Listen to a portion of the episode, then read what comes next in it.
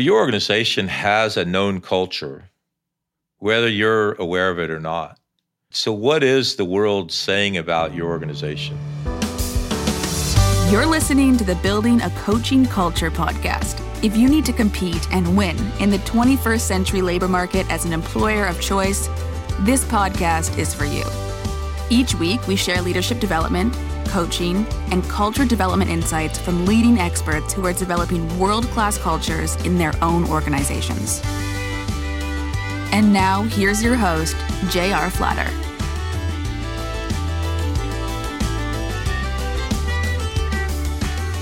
Hey, welcome everyone. My name is J.R. Flatter, and I'm the founder and the chairman of Two Roads Leadership.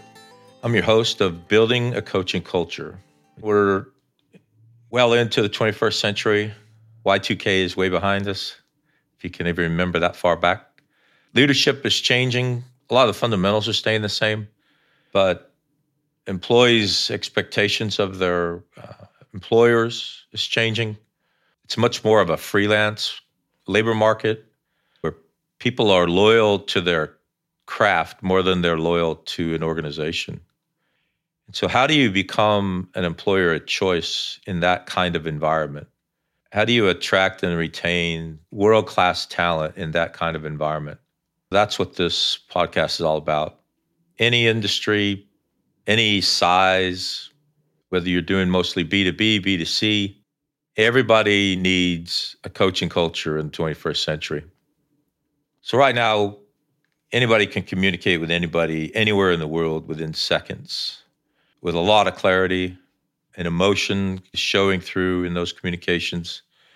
And so your organization has a known culture, whether you're aware of it or not. And so, what is the world saying about your organization? Is it a place that has a familial atmosphere?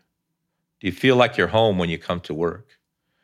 And certainly, we don't replicate home exactly at work, but you can do a lot in an organization to create a familial culture.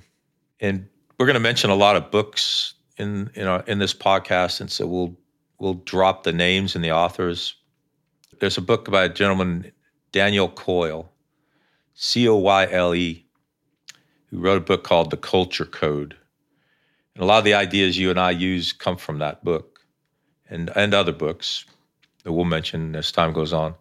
But Daniel says there's three things you need to build a culture a sense of family. And so the world knows whether or not you have that, a sense of safety within that family. And I don't necessarily mean physical safety, but that's certainly part of it. You know, that's part of our world nowadays, making sure we're physically safe.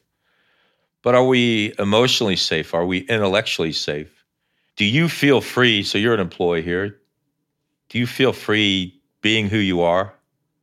And obviously, by the clothes you're wearing and the hair you're wearing, you do feel free. Yeah, no one's telling me to leave and get a haircut, so that's a positive. Do you feel safe uh, when you have an idea of bringing that idea to anyone in the organization, the CEO, me, the chief learning officer, your team that works for you and with you? So that's what some of that safety is all about. But also across any other demographic you might identify. So the third thing that Coyle tells us so family, safety, and then opportunity. Does everyone in the organization feel they have the same opportunities to advance, to achieve? All of this at an intersection of the personal and the professional. So your work family is interested in your personal and professional achievements because we feel that's a really central component of a 21st century culture familial, safe, with opportunity, but also at the intersection of personal and professional achievement. Can we touch on the coaching relationship a little bit? Like, it's almost like we're talking about things that you don't talk about at work, right? Like, how are you taking care of yourself? Even like talking about your family too much. It's like you want to open up these avenues of conversation that aren't very common in the workplace. So, how do you broach those subjects and have that confidentiality that you would need? Yeah, it's it's it is confidentiality within the coaching relationship, but it's also acceptance of those conversations at work. So, yeah, absolutely. The coaching relationship is 100% confidential. Certainly, there are boundaries there. But the second half of your question, an equally important part of your question about being able to talk about those things in your organization, absolutely central to 21st century leadership. That you have a culture willing to have those conversations, willing to encourage those conversations, willing to encourage and support professional achievement. Likewise, supporting solving personal challenges. More and more, you as a leader in an organization need to very explicitly make that part of your leadership. You go back to family, safety, opportunity. Do you feel safe having those conversations at work? Do you feel safe telling somebody, hey, it's four o'clock, I got to go pick up my son? Or it's three o'clock, I got to go to a soccer game. That's what a, the 21st century culture uh, that we're talking about encourages and accepts. Something that I think is important nowadays as well with, you know, millennials and younger people is that sense of authenticity because mm-hmm. you might hear like a company say, um, we're like family and it it can almost be like a red flag because you might think, oh, they, they just want me to like stay extra hours or or they're just saying that to get me to, you know, put in more effort. What do you say to those people that are kind of like skeptical of those buzzwords? Yeah, that's a great question. And it's a perennial question whenever anyone's thinking about joining your organization and they're doing homework, looking in the blogosphere, trying to find out who you are and what you're all about. So for us, it comes down to communicating your culture. So writing it down and being very explicit about it, embedding it in your strategic documents, embedding it in your comments when you're talking to your team. But equally important, and probably even more important, are, are you communicating your culture, but are you also demonstrating your culture? So, do you come in in the middle of the night and leave in the middle of the night and expect everyone else to do that? We used to call that lights to lights. You're the guy turning the lights on in the morning, you're the guy turning the lights off in the evening you're probably not sending the best message if work family self balance is a communicated part of your culture. And so, how do you communicate your culture? You communicate it in your leadership, you communicate it in your actions, you communicate it in your documents, but then you demonstrate it in every action that you do as a leader or a team member in that organization. Can we talk about the people that are kind of driving forces of the culture in their organizations? Like who who are the people that are going learning about coaching, you know, coaching their employees, doing all of that and and what would you say to them? So the flippant answer is everyone. But that doesn't answer your question, but it's true. Everyone in the organization is responsible for the culture, whether they know it or not. And so the C suite in how they're writing policy, how they're communicating policy, how they're leading. So that communication and demonstration piece again, they're building the culture every day. Certainly human resources has a huge role to play because they're the primary owner and uh, they assist greatly in the development of policy. And so core values, which are central to culture, are part of that policy, that part of that documented policy. And then the team members themselves, irrespective of where they might be in the organization, how they're communicating the culture and therefore how they're demonstrating the culture is where the rubber meets the road. So, as the CEO or the chairman or the chief learning officer, I can be communicating and demonstrating, but is the team by their actions communicating and demonstrating the culture? So, everybody plays a role large, complex organizations that succeed in these cultural transformations, the C suite is certainly deeply involved. HR is certainly deeply involved. And everyone's very explicit about the culture. It gets embedded in every document, it gets mentioned in every comment. Uh, it gets demonstrated in every action. So we're very clear about creating a culture for the 21st century. What does that mean? Uh, what did it look like in the 20th century? And what does it look like in the 21st century? But as a leader of an organization, what does that mean to you about how could you go about changing that culture? Maybe you have a great culture and you want a world class culture. Maybe your culture is really hurting and you need to, to do some repair. So there's some mind shifts that you need. And, and you just mentioned this idea of being emotionally intelligent. A lot of what you and I are going to talk about on this podcast involves emotional intelligence. So the first thing I would like you to think about if you're starting to go down this path is the world is your oyster.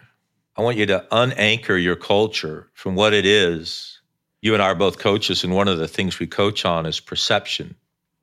And so, if you have a perception of your culture, I want you to unfreeze that perception and allow it to change and allow it to grow. So, that'd be one of the first growth mindset opportunities if you were going to come down this path to changing your culture to a 21st century culture. There's a couple of realities of this 21st century freelance labor market. It's hyper competitive, and that hyper competition is here to stay. I don't think you're going to see a change anytime soon. So, what are we, as leaders, thinking 30 years into the future, going to do about that?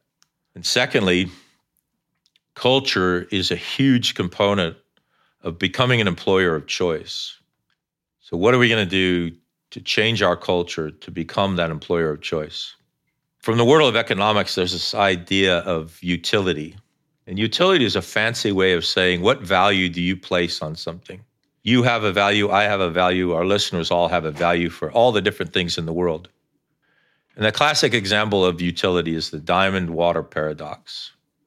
Why is a diamond so valuable, yet it doesn't sustain any life? And water is nearly free, and it sustains all life because a huge number of people give strong, high value utility to diamonds, and water is pervasive.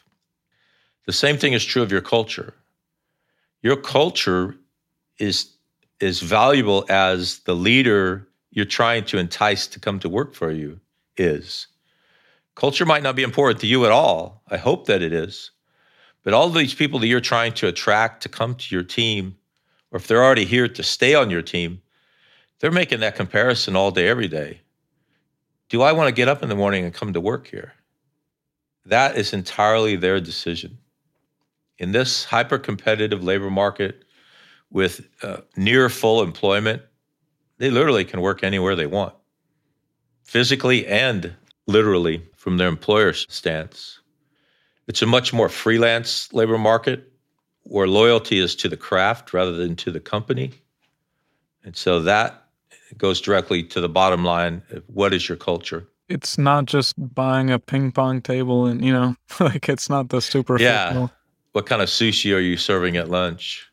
Yeah, that's not going to cut it. That's something that you see a lot is like, okay, the facade of culture and, you know, like what we were talking about earlier with the, know, inauthenticity. Like it needs to be part of the identity of the company and and I need to be able to see that as a potential employee when mm-hmm. I'm searching for the company. So I guess that's the big challenge. Another component that we talked about earlier that I'd like to take a minute to focus on is this idea of work, family, and self.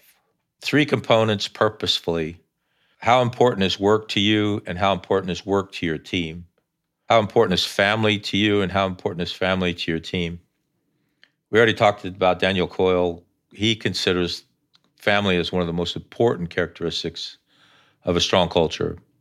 21st century employees want work family self balance, and they want to work for a company that is interested and encourages them in the growth of their work, the growth of their family, and the growth of them as individuals. They want to be able to work remotely.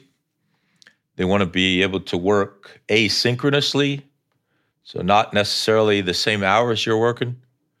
So, work family self is certainly a central component of building a coaching culture. when you think about going down this path, it's kind of a third, a third, and a third. It's a third building your leadership development and your leadership bench strength. It's a third internal and external coaches. And so we will provide you external coaches and you will build internal coaches. You need both. And thirdly, communicating and demonstrating your core values. You think about your life as a leader and building a coaching culture, those are the three circles of the Venn diagram that you're going to be spending your time on.